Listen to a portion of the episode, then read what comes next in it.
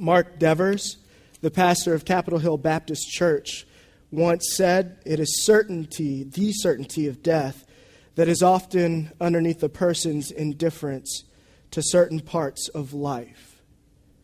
Um, let that sink in for just a moment.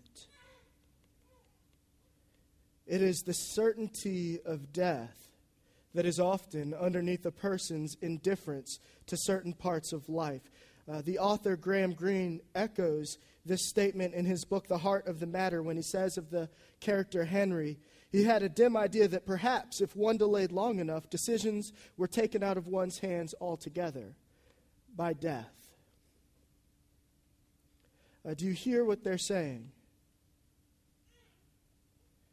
Decisions and actions delayed temporarily may, in fact, be decisions and actions made without the burdensome and sometimes painful task of actually making them. We live our lives assuming that it ends at death. Uh, some people are irresponsible and inactive uh, by disposition. They just can't seem to help it. Others, uh, it's more of a philosophy or a way of life. Uh, for you, the reality of death may manifest itself in fatalism. Uh, all of this has been pre ordered. There's nothing else we can do. Uh, it has been ordained by a cold and impersonal being. Uh, for some of you, it may fa- manifest itself in defeatism or despair. There's just way way, way too much to do and way too little time to do it. Uh, so I might as well not do anything. For others, it manifests itself in hedonism and selfishness. This life is short. I'm going to live it for myself. Every decision made is made with the self in mind. Uh, for others, it's uncertainty agnosticism of sorts. I don't know what to do or, or how to do it, so I'm just not going to do anything. Uh, better to be silent and thought a fool than to open my mouth and remove any doubt. Uh, and for others still, uh, it manifests itself in good old fashioned apathy. So what? It's all going to end anyway do whatever. Just plain out apathy. Uh, none of these, however, are the lives that we are called to in the gospel. The gospel doesn't call us to an action, but rather to live um, where we act and take responsibility to act. We are to live in the light of Christ's resurrection. Uh, this is the entire subtext for what we're going to be talking about this morning. And so I just I want to put that out there. Uh, every aspect of our lives, every decision, every action we make or don't make, if we are Christians, is to be influenced by the fact that Jesus got up from the dead. We can't do anything, anything, the way that we are called to do it apart from this reality. Jesus got up from the dead. And so, with that in mind, let's open up our Bibles. And I, I really do hope you have your Bibles for a couple reasons. Last week, David exhorted us to bring our Bibles um, so that we can open the page and look together. And this week, um, we're going to read straight from our Bibles. And so, if you don't have a Bible, um, you're going to need to go ahead and look off your neighbor, uh, but or listen carefully. Uh, but we're going to be reading Romans 13, uh, and as you're turning to Romans 13, let me just give you a brief overview of what has happened thus far uh, in our series on the gospel. Uh, in Romans 1 through 3, we've learned about our great sin and our great need for a Savior. Romans 3 then continues on to tell us about our great Savior, Jesus Christ. And in Romans 4, we, Paul looks at forgiveness and the righteousness of Christ that is given to us. In chapter 5, we see Christ's relationship with us more clearly outlined. In Romans 6 and 7, we learn about the newness of life, this life that we now live in the cross. Romans 8 is a beautiful, beautiful summary of Paul's exposition on the gospel.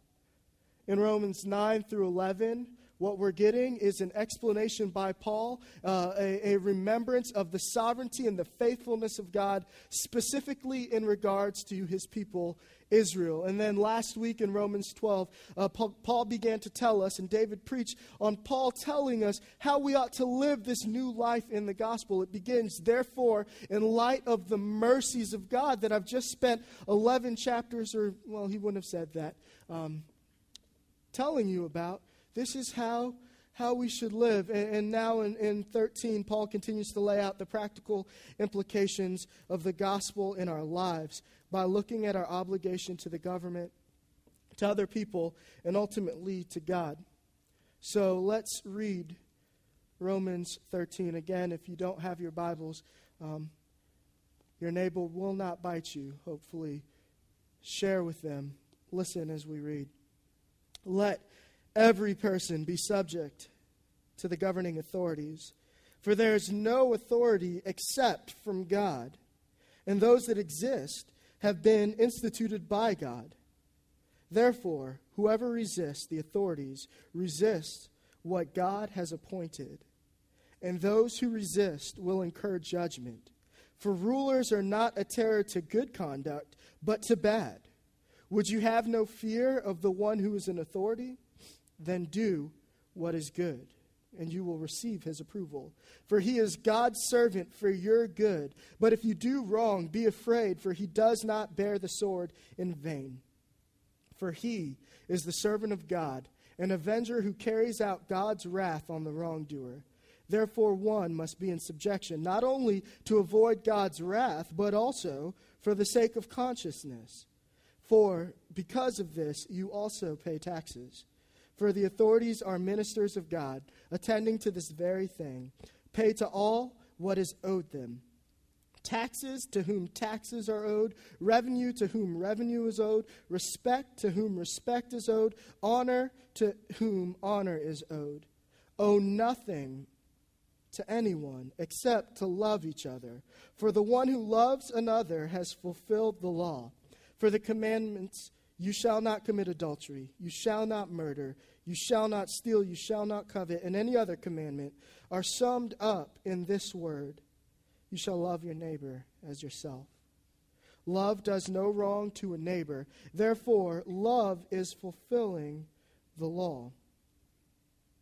Besides this, you know the time that the hour has come for you to wake from sleep, for salvation is nearer to us now than when we first believed. The night is far gone, the day is at hand. So then let us cast off the works of darkness and put on the armor of light. Let us walk properly in the daytime, not in orgies and drunkenness, not in sexual immorality and sensuality, not in quarreling and jealousy, but put on the Lord Jesus Christ and make no provisions for the flesh to gratify its desires. Let's pray. Father, your word is good, and so now we just ask that by your Spirit it would manifest itself in us. Amen. Uh, this morning, I want us to consider three obligations that we as Christians bear in light of the gospel that we've been talking about for the last few months. Uh, all of this is really a continuation from last week. As I've said in the past, uh, Paul did not write in chapters and verses.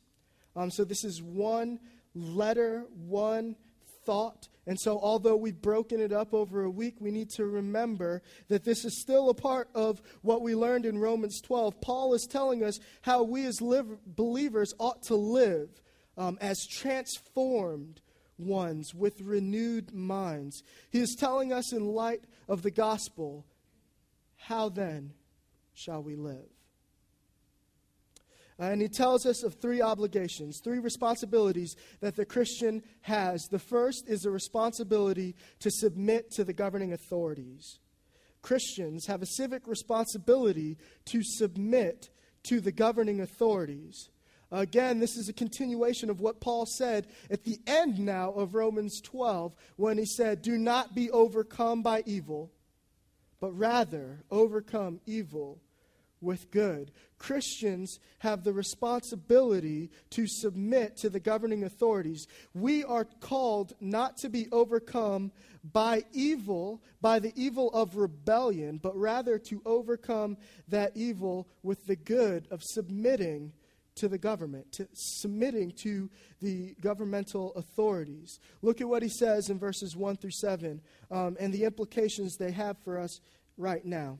Uh, he says, Let every person be subject to the government, uh, to governing authorities, for there is no authority except from God, and those that exist have been instituted by God. Therefore, whoever resists the authorities um, resists what God has appointed. And those, and those will, who resist will incur judgment. For rulers are not a terror to good conduct, but to bad. Would you have no fear of the one in authority? Then do what is good, and you will receive approval in the first five verses, Paul tells us to obey, to submit to uh, the government, and, and to explain. And then he explains to us why uh, we ought to submit to them. And, and let me just say that he anticipates this question why? Uh, why should we submit to the government? Uh, Paul is writing to new believers, and these new believers are experiencing uh, this new life in Christ, and they are trying to figure out all of these things that this life in Christ calls them to. So much so that in uh, Corinthians, Paul tells the believers that if you were married before you became a Christian and you became a Christian, your marriage still counts. Your new life in Christ does not negate that old responsibility. And again, here he is saying your new life in Christ does not. Re- um, re- um, replace that old responsibility. It doesn't negate that old responsibility. We are still responsible to submit to civic authorities. Uh, and, and, the first reason that we see this, uh, the first reason why, is found in verse 1. We are to submit to the governing authorities because God has placed them there. Uh, again, look at what he says. Uh, there is no authority except from God, and those who have those that exist have been instituted by God. Uh, Paul really can't be any clearer on this point. Uh, he comes at it both negatively, there is none who exists that God has not placed there, and then positively, all of those who are there, God put there. Uh, and, and so we see uh, that, that our natural inclination here is to question God's sovereignty. Uh, this is what I do when I read this text.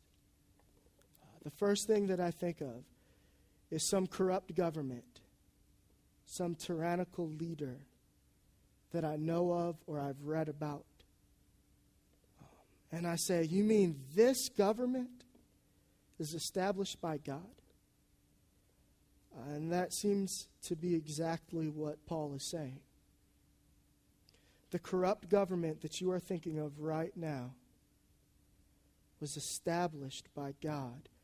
Um, and trust me, I, I, don't take this lightly.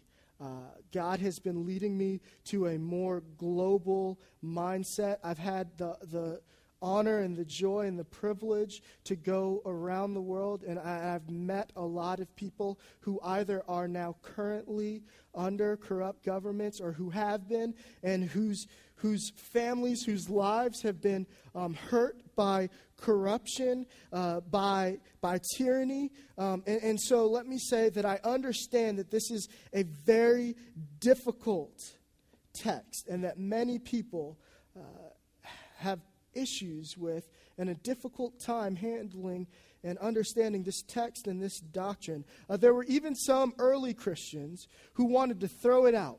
Uh, they said, There's no way this could be of Paul. It must have been of the Stoics. Um, so let's go ahead and toss it out. Uh, but the church said, No, no, this is of Paul. Paul wrote this. And so let me say this that I serve you best by preaching and teaching and telling you what is in here by preaching this. Regardless of if it's, if it's difficult. Uh, we have seen in recent history corrupt governments, wicked governments ruled by wicked dictators. Nonetheless, Scripture says our sovereign God placed them in their positions. A North African pastor you may have heard of, Augustine, uh, said God's ways are inscrutable. Uh, they are beyond our sight, beyond our knowledge. Does that mean that they are unjust? Our partial vision of what God is doing does not negate the justice and the goodness of the will of God. Consequently, Paul concludes in verse 2 that those who rebel against the governing authorities rebel against what God has appointed. Paul is saying that since God has instituted all authority that exists, rebellion against that authority is rebellion against God, which brings us to the second reason why we submit to authority, and that is to avoid the judgment of God. Uh, this is what Paul is saying. Do you want to incur the judgment and the wrath of God? Presumably not. Then obey and submit to your governing authorities. Submit to those that God have placed in power. In verse 3 and 4, Paul gives us a third reason we submit to the governing authorities. Uh, submit, Paul says, because rulers will not punish you if you do good, but rather if you do wrong. Um, look at verses 3 and 4 again. Uh, rulers are not a terror to good conduct, but bad. Would you have no fear of the one who's in authority? Then do what is good, and you will receive his approval. For he is God's servant for, for your good. But if you do wrong, be afraid, for he does not bear the sword in vain. For he is the servant of God, an avenger who carries out God's wrath on the wrongdoer. If you want to understand uh, this text, you need to understand at least one thing here. Paul is not writing this text to governing officials primarily. He's not writing it about making statements of political philosophy. Instead, he's writing to individual believers. However, uh, you can clearly imply here that, that government is ordained uh, to reward good and punish evil. It's clear that Paul just kind of expects that this is what government does. And, and uh, let me say that to some extent, every government does good in that it upholds some semblance of order and prevents anarchy and chaos. Uh, John Calvin, who lived under a murderous and tyrannical king in France, uh, wrote that rulers never abuse their power by harassing the good and the innocent without retaining in their despotic rule some semblance of just government. No tyranny can therefore exist which does not, in some respect, assist in protecting human society. Or to say that in more modern terms, Mussolini made the trains run on time. I'm also certain that there were honest judges uh, and arrests for crime, murder, robbery uh, un- in Rome uh, under the tyrant Nero. Um, we see in verse 4 that God bears, or that the government bears the sword as a servant of God. And let me add this to that whether they know it or not. Whether they know it and acknowledge it or not. Even when Nero was using the sword to martyr the people of God, he was doing so as a servant of God's ultimate purposes. He was not misusing the sword to the detriment of God's will and God's people, but rather, listen, to the fulfillment of God's word. So that even in the sword, God might work all things out for the ultimate and eternal good of his people whom he has called, who love him according to his purposes. Because even in death, we are absent but from the body, but we are present in Christ. And so, what Nero meant to harm the believers actually worked out to their eternal good as they experienced the true joy of being in Christ. Uh, and so, the government, even when it bears the sword wrongly, we can say, uh, we as Christians, we can say, in God we trust through democracy and tyranny alike. God has ordained them. Verse 5 is a summary of the first four verses, and Paul reminds us, the readers, of the first few reasons he set out, and then he adds a fourth and final reason, and that is the reason of conscience. says everyone must be in subjection to the governing authorities, not just for the reasons that I've stated before, uh, but also for the sake of consciousness. For the sake of your conscience. Paul then not only tells us why we should submit to the government, but he tells us how. The first way we've seen um, already, and that is that we are to submit to governing authorities by obeying them. We are to obey the governing authorities. We obey God by obeying the government. The second is found, though, in verse 6 and 7. And look at those with me. For because of this, you also pay taxes, for the governing authorities are ministers of God, attending to this very thing. Pay to all what is owed them taxes to whom taxes are owed, revenue to whom revenue is owed, respect to whom respect is owed, honor to whom honor is owed. The authorities are God's servants, attending to the law and order of society. Give them their due. Uh, pay taxes. Christians are to submit to the government by paying taxes. Paul tells, tells us to give everyone what they are due, to pay unto each what he is owed. Uh, and, and it seems as though Paul is alluding to what Jesus said in Matthew 22. Uh, you remember the story.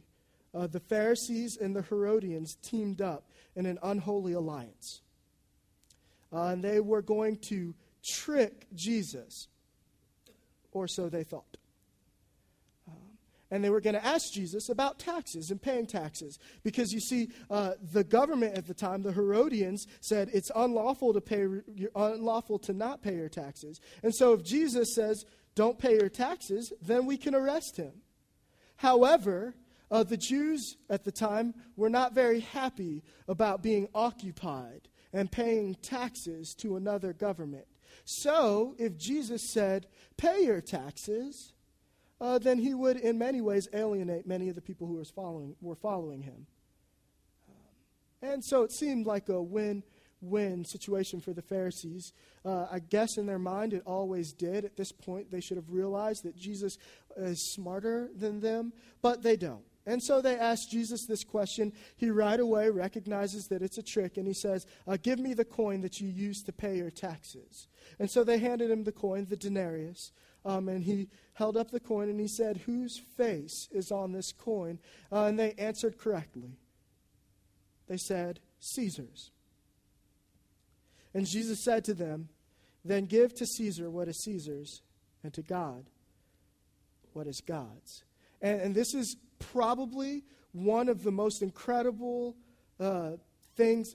I mean, Jesus has said a lot of great things, but in this statement, Jesus both establishes the authority of the ruling government as given by God and sets their bounds.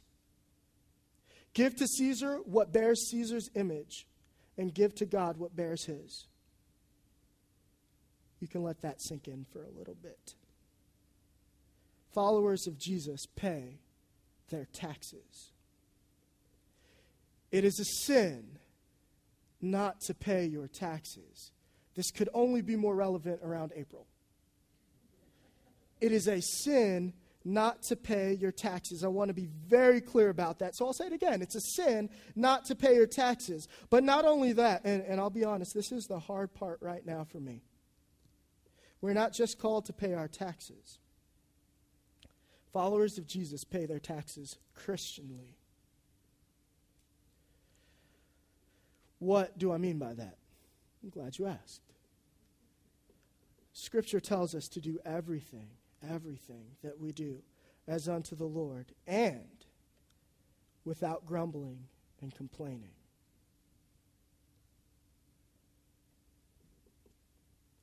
I work five days a week and they take Monday. I am ready to grumble and complain. Actually, it's more than that. It's like Monday and half a Tuesday. how you do your taxes tells something of where your hope lies. Followers of Jesus pay their taxes as unto the Lord and without grumbling or complaining. In the second half of verse 7, moving right along, uh, we see that followers of Jesus uh, respect their governing officials. Uh, we read this, uh, this requirement to obey and submit to the governing authorities by showing them respect. This does not mean we have to agree with our governing officials, but we must respect them. So, this does mean that if you cannot agree without showing disrespect, then you ought to disagree silently.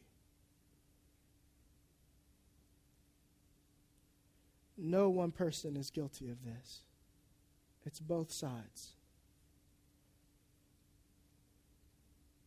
The measure of respect you show the governing officials tells something of where your hope lies. This is extremely hard because we live in a nation that encourages disagreement and voicing your disagreement. That's good. However, as Christians, we must always voice disagreement with respect, or else not at all. All of this has and may elicit in you uh, the question Is this submission, honor, and respect only for those governments who are doing the right that Paul talks about earlier? Uh, if you look at what Paul has said, he has assumed that governments will act as they should, uh, if not for the good of the people, for the sake of society. Still, he does not make submission, obedience, honor, or respect explicitly contingent upon this. Uh, remember, Paul is not writing political philosophy for the state. He is writing as an individual, individual Christian under the rule of the state Rome at the time, corrupt Rome at the time, to other Christians under the rule of the state. Uh, and if you remember, we, we already know from Scripture uh, that, that God has raised up tyrants, such as Pharaoh in Exodus, where God says, I raised him up for my purposes. Ultimately, it was his destruction but it was for God's purposes. Uh, and the merciless, merciless King Nebuchadnezzar, who took the Israelites from their home, burned Jerusalem to the ground.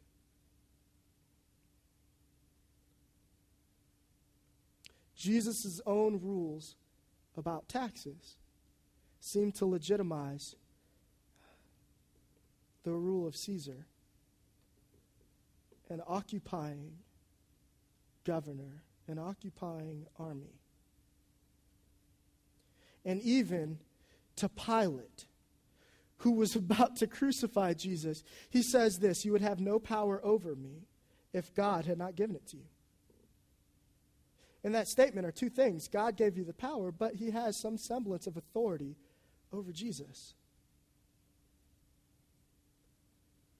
Jesus recognized that man's power is from God the Lord reminds us of his sovereignty over the world's rulers in Isaiah when he says, The Lord brings princes to naught and the rulers of the world to nothing. No sooner does he raise them up than he tears them down. And again in Daniel, he changes the times and the seasons. He sets up kings and deposes them. The Most High is sovereign of the kings of man. He sets up in them whom he chooses and gives them over to the lowliest of men. We must recognize God's sovereignty in establishing the rulers of the earth.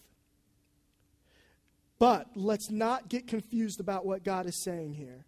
We must never, never disobey God's rule, regardless of what the government calls us to do. We must never disobey God, regardless of what any government calls us to do. Uh, all throughout Scripture, we see civic disobedience. Uh, we see uh, a governing official who steps beyond his boundary, beyond their competence, telling, uh, uh, for example, the people of God not to pray to God, but rather to pray to King Darius, stepping beyond his rule. Um, and, and and the same with Nebuchadnezzar telling uh, Shadrach, Meshach, and Abednego to bow before the graven image of himself. Um, or in Acts with the Sanhedrin when they told the apostles to stop preaching the word of God, to stop preaching the gospel.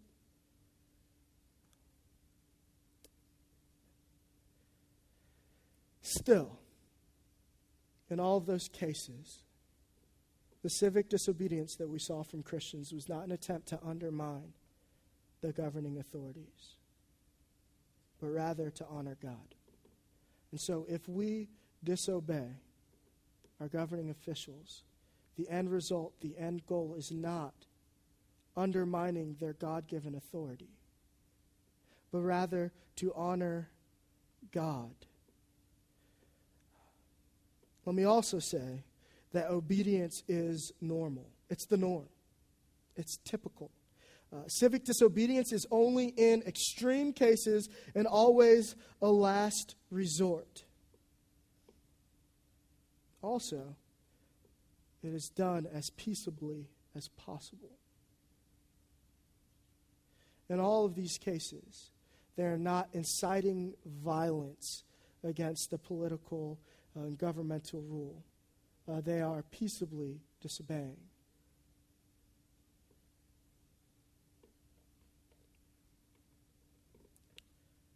We as Christians need to trust that there is no ultimate authority higher than God, and that He will work out all things to the good for those who love Him and are called according to His purposes. Christians have a civic responsibility to submit to their governing authorities. The second thing we see in Romans 13 is that Christians have a social responsibility to love their neighbors. We have a social responsibility as believers to love our neighbors. We see this in verse 8 through 10. Look at verses 8 through 10. Oh, nothing owe no one anything except to love each other, for the one who loves another has fulfilled the law. Uh, let me just stop there and say that I don't think that Paul is explicitly or even primarily speaking of financial debt here. There are certainly other instances in the Bible where we learn that financial debt is not a good thing. We should understand that you cannot serve, for example, both mammon, money, and God. And that when you are in financial debt, you are enslaved to money and to other people. And that's not what we're called to. Uh, we are called as Jesus to be free, uh, in Jesus to be free. Um, we are called to avoid debt as best we can altogether debt, especially with, with interest, um, but really any debt at all, is just poor, poor stewardship of our money. And many of us, myself included, have car debt or house debt, school debt, credit cards. Um, work diligently, diligently to get out of debt. Still, I, I genuinely don't think that primarily what Paul here is talking about is debt. I, I, I, genuinely think that Paul is just continuing the line of reasoning that he had the verse before. Um, pay taxes to whom taxes are due. Render unto each what they, um, what they are owed. And for us as Christians, we owe a debt of love to all people. We are to pay people love. And, and, and, as we pay people love, we are fulfilling the law. Again, look at verse 9 and 10. Uh, For the commandment, you shall not commit adultery, uh, murder, you shall not steal, nor covet uh, and any other commandment are summed up in this word you shall love your neighbor as yourself. Love does no wrong to a neighbor, therefore, love is fulfilling the law. So, the command to love sums up the entire law. If you remember what Jesus said again in Matthew 22, he's asked, What is the greatest commandment? And he says, Love God and love your neighbor. All the law and prophets hang on this. And Paul, by connecting this to paying what is owed, is asking you what are you spending your love on? Or, what are you spending your life on? Who are you spending your life on? It is not love that has no cost. There's no such thing as loving comfortably or adequately. Not if we are to love as God has loved, as Christ has loved. Not if we are to love in light of the gospel. It will cost you something. If you remember what Paul has already said in this same letter uh, in chapter 5, God demonstrates his love toward us that while we were yet sinners, Christ died for us. Or in John, when Jesus says that there is greater love that no man has than that he lay down his life for a friend. In other words, love costs your life. If we are to pay our debt of love that we owe our neighbors, it will cost us everything. We are called to pay out love prodigally, recklessly, radically. Our whole lives are to be given away, should be marked by love. Uh, if you remember earlier, I said that part of the reason we don't act is because the certainty of death has manifested itself in uncertainty. For many of us, we just don't know how. How should I love my neighbor? How should I love and give myself in love? I, I, I would be remiss if I did not give you some tangible ways. I want you to love radically, and I want to give you some ways that we can love radically. I want to give you six ways we as a church should be, ought to be marked by love. Six ways we ought to be marked by love as members of Grace Community Church. Number one, we should, as a church and individually, be welcoming we get a lot of visitors. We have some visitors now. Uh, they come through our doors, and if nothing else, they ought to leave feeling welcomed. Yes, we have a greeting team. True. But you are called to welcome visitors into our church. Remember the gospel. You were an outsider, but Jesus welcomed you in. God welcomed you in through Christ. Now, be a welcoming one. Do the same. We want to be a church where newcomers and visitors feel welcomed. Number two, show hospitality. I don't mean that in the context of welcoming people into the church. I just talked about that. I mean, as Christians, we ought to, you ought to, I ought to welcome people, especially people we don't really know that well, into our homes. Invite someone you don't know to have a meal with you and your family in your home. There's no substitute for it. There's no substitute for that kind of love. When was the last time you invited someone into your home? Shared your life a bit of your life with someone else. Um, and, I, and I hear you. I hear you. I, I go to church, I go to small group, I work all week. I just need some time for me and my family. It is not love that has no cost. Invite people into your homes. Number three, volunteer to watch people's kids. Do you want somebody to know that you love them? Watch their kids. We as a church have a fairly large child population. Um, volunteer to serve in the nursery, volunteer to work with the children's ministry, volunteer to work with the youth ministry, or find that couple uh, that has four kids under the age of 10. Find the couple that hasn't had a date in eight years the mother whose average daily conversation revolves around Sid the Science Kid, PBS Kids. All the moms are laughing because they know. Volunteer to babysit for them. Even if you have kids, watch theirs. And I hear I hear you. My kids just graduated and left. I finally got some time to myself. I, I really am just too tired. Have you seen their kids? Have you seen Hazel? it is not love that has no cost. Offer yourself up for the parents in this church.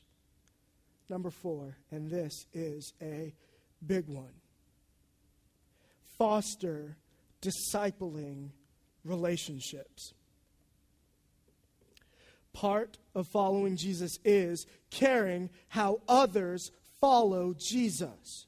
Give yourselves to others that they might be discipled in Jesus. Don't be a part of church just to be fed. Don't, as it were, rush up to the proverbial table, gorge yourself on the bread and wine, and then go home without any regard for your fellow believer. Remember, the one you claim to feast on gave himself up for others completely.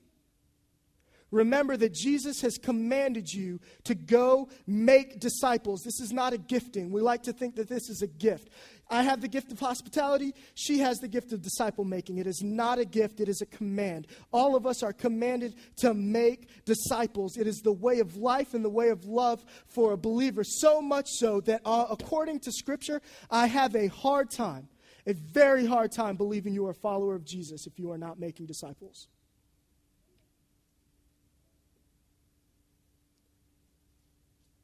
Give yourselves up in love. It's not easy. It's not. Discipling somebody is not just being a buddy with them, it's not even just leading their home group.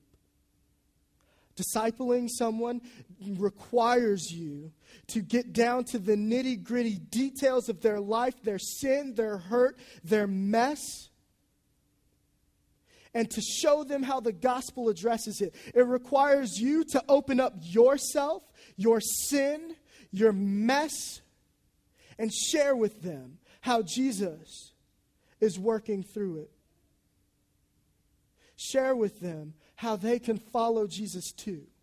We're called to make disciples by baptizing in the name of Jesus Christ, which means we're called to be witnessing to, evangelizing to the lost. We're not baptizing already baptized believers. How many conversations with the lost person have you had? How many intentional conversations have you had? Then we're called to teach to observe all that Jesus has commanded. And we're going to see a little bit more about that later. How many discipling relationships do you have? This is hard work. It will cost you your life. But it is not love that has no cost. Brothers and sisters, make disciples. Number five, care for the members of Grace Community Church. Seek out the needs in our congregation and meet them. Pray for one another serve one another, give to the benevolence fund. You'll have a chance to tangibly practice that later. Give to the benevolence fund. Make meals for the buddy team to distribute. But listen to this, and, and this applies to all of them. Do not just do what is easy. Do not just do what it is, is easy. It is not love that has no cost. Care for one another. Finally, number six, we want to be marked by outreach to the community. Loving your neighbor extends beyond this congregation. Show something of the love of Jesus Christ to those outside these walls. Whether it's through mentoring with the Hope Project, or through serving food at a soup kitchen, or seeing that your neighbor's fence has been knocked down and offering your services to help mend it. Don't just give money. Give money if you can. It's good to give your money. For some people, giving money is sacrificial, and for others, it's easy. Don't just give money to a cause or give money to the benevolence fund. Give your life for your neighbors. It is not love that costs nothing. Give yourselves away in love because Jesus gave himself away in love. God raised him from the dead, and we now walk in that newness of life that comes from Jesus. And we, as Christians, have to believe, we have to believe that that newness of life is better than the old way of life. Walking in love is better than walking in selfishness and fear. Giving everything away is better than hoarding everything. Uh, because of what Jesus has done, owe no debt to anyone except the debt of love. Give yourself up, as Paul said in the last chapter, as a living sacrifice, holy and acceptable to God. This makes me think of David at the end of 2 Samuel. Um, and you may remember this story. David went to make an offering, um, and he had nothing to offer. And there was a Jebusite man who offered to give David his livestock and his land so that David could uh, uh, sacrifice it to God. David went to pay the Jebusite man, and the man said, No, don't take money. Just, just take it and give it to God. And David insisted, and he said this I will not sacrifice to the Lord that which has cost me nothing. It's easy to come to church one hour a week, hour and a half, two hours if I'm preaching. It's easy to spend 10 minutes a morning, 30 minutes if you're godly reading your word. It's easy to write a check to the faceless peoples of wherever.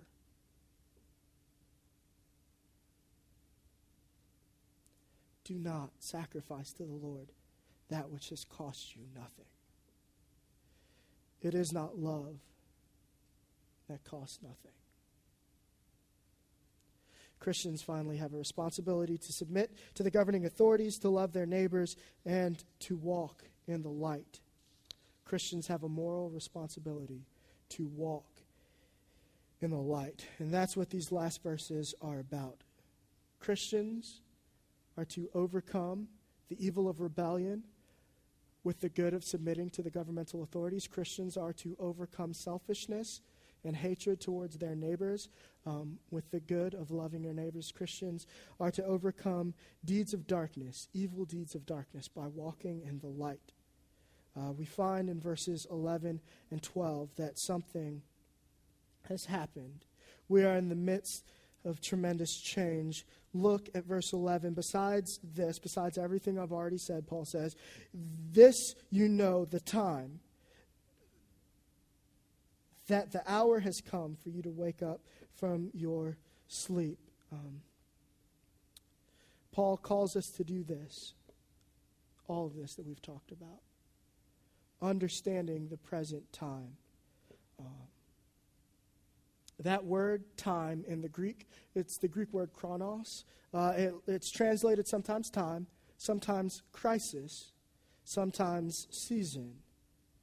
Uh, we are to understand all of those that we live in. What does that mean? Does it mean that we should know what day it is? Time, literally, it is? No. Keep reading. Because we see what Paul is saying is what time it is, it, it's the time to wake up from your sleeping. Our salvation is nearer than it has ever been. And for us, we think, well, what? Listen to what Paul says. Uh, your salvation, um, it's nearer now than when we first believed.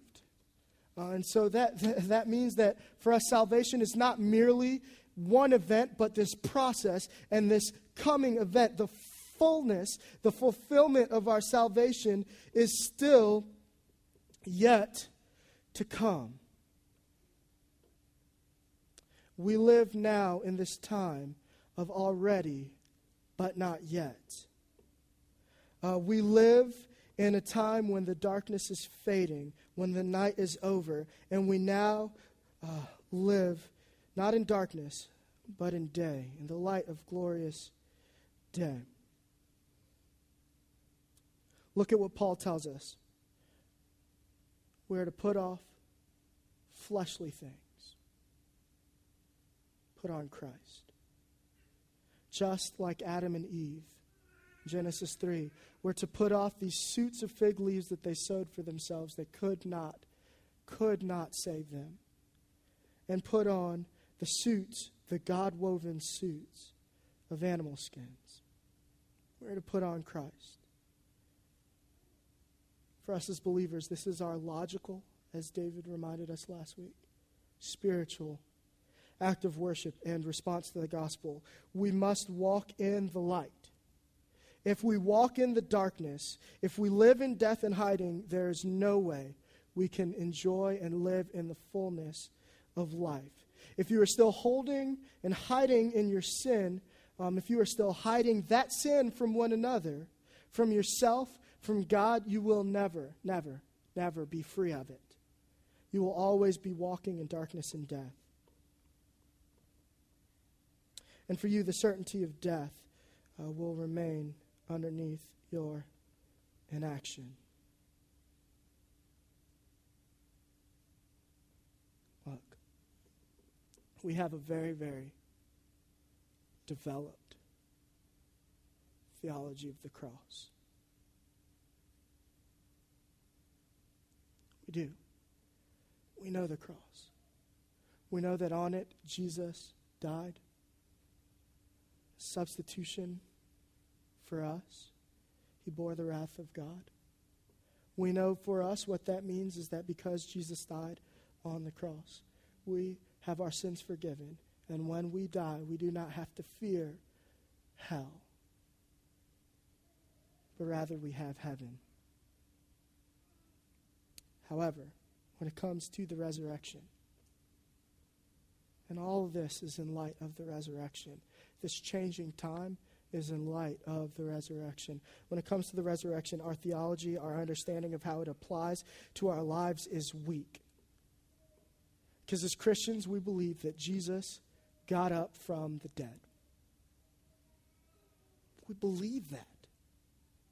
That the dead are risen from the dead. We believe that when Jesus was risen from the dead, he was, as Paul says, the first fruits of the resurrection, which means now all of us who are in Christ, all Christians, are risen from the dead. That final, last, general resurrection in Christ has begun, which means Christianity is not about getting saved so that you get saved out of hell, but it's about being dead and then made alive and living as alive people. This is the theology, the doctrine of the resurrection. We believe that final resurrection has begun. It is now. We're to live in light of the resurrected King. For us, that means that the old is, bra- is, is fading away, the new is breaking in. The kingdom of the resurrection is breaking in to this dying, fading kingdom. And we are now, in essence, in a very real sense, citizens of two kingdoms. And so we live in this kingdom of darkness with the kingdom of the res- resurrection in mind. Ever since Adam died in his sin and returned to the dust, this has meant hopelessness for us all. But now in Jesus Christ, in his death, burial, and resurrection, we have newness of life.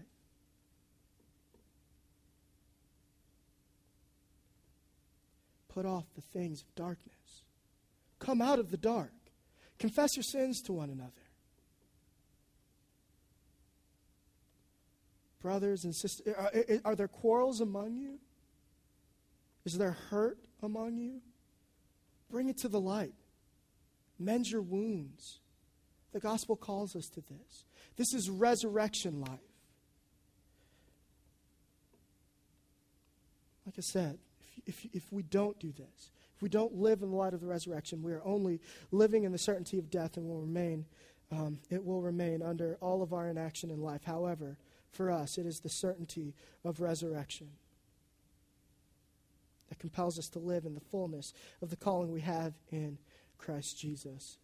It is the certainty of resurrection that compels us to submit to the governing authorities. It is the certainty of resurrection that compels us to love our neighbors, to pay that debt of love that we owe to our neighbors. And it is the certainty of resurrection that compels us to walk in the light.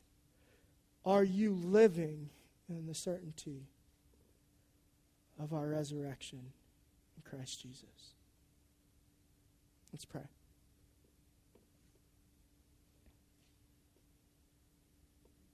Thank you, Lord, that, that you loved us so much that you gave Jesus, your only Son. And that you demonstrated our, your love for us, that even while we were yet sinners, Jesus, who you gave us, died for us. And we thank you that you demonstrated your power over death, both eternally and in us right now, by causing Jesus to get up from the grave pray that as Christians here, as a church, we would get up. We would fulfill the responsibilities, the call that we have in Jesus Christ by your grace and for your glory, for the good of the nations. Amen.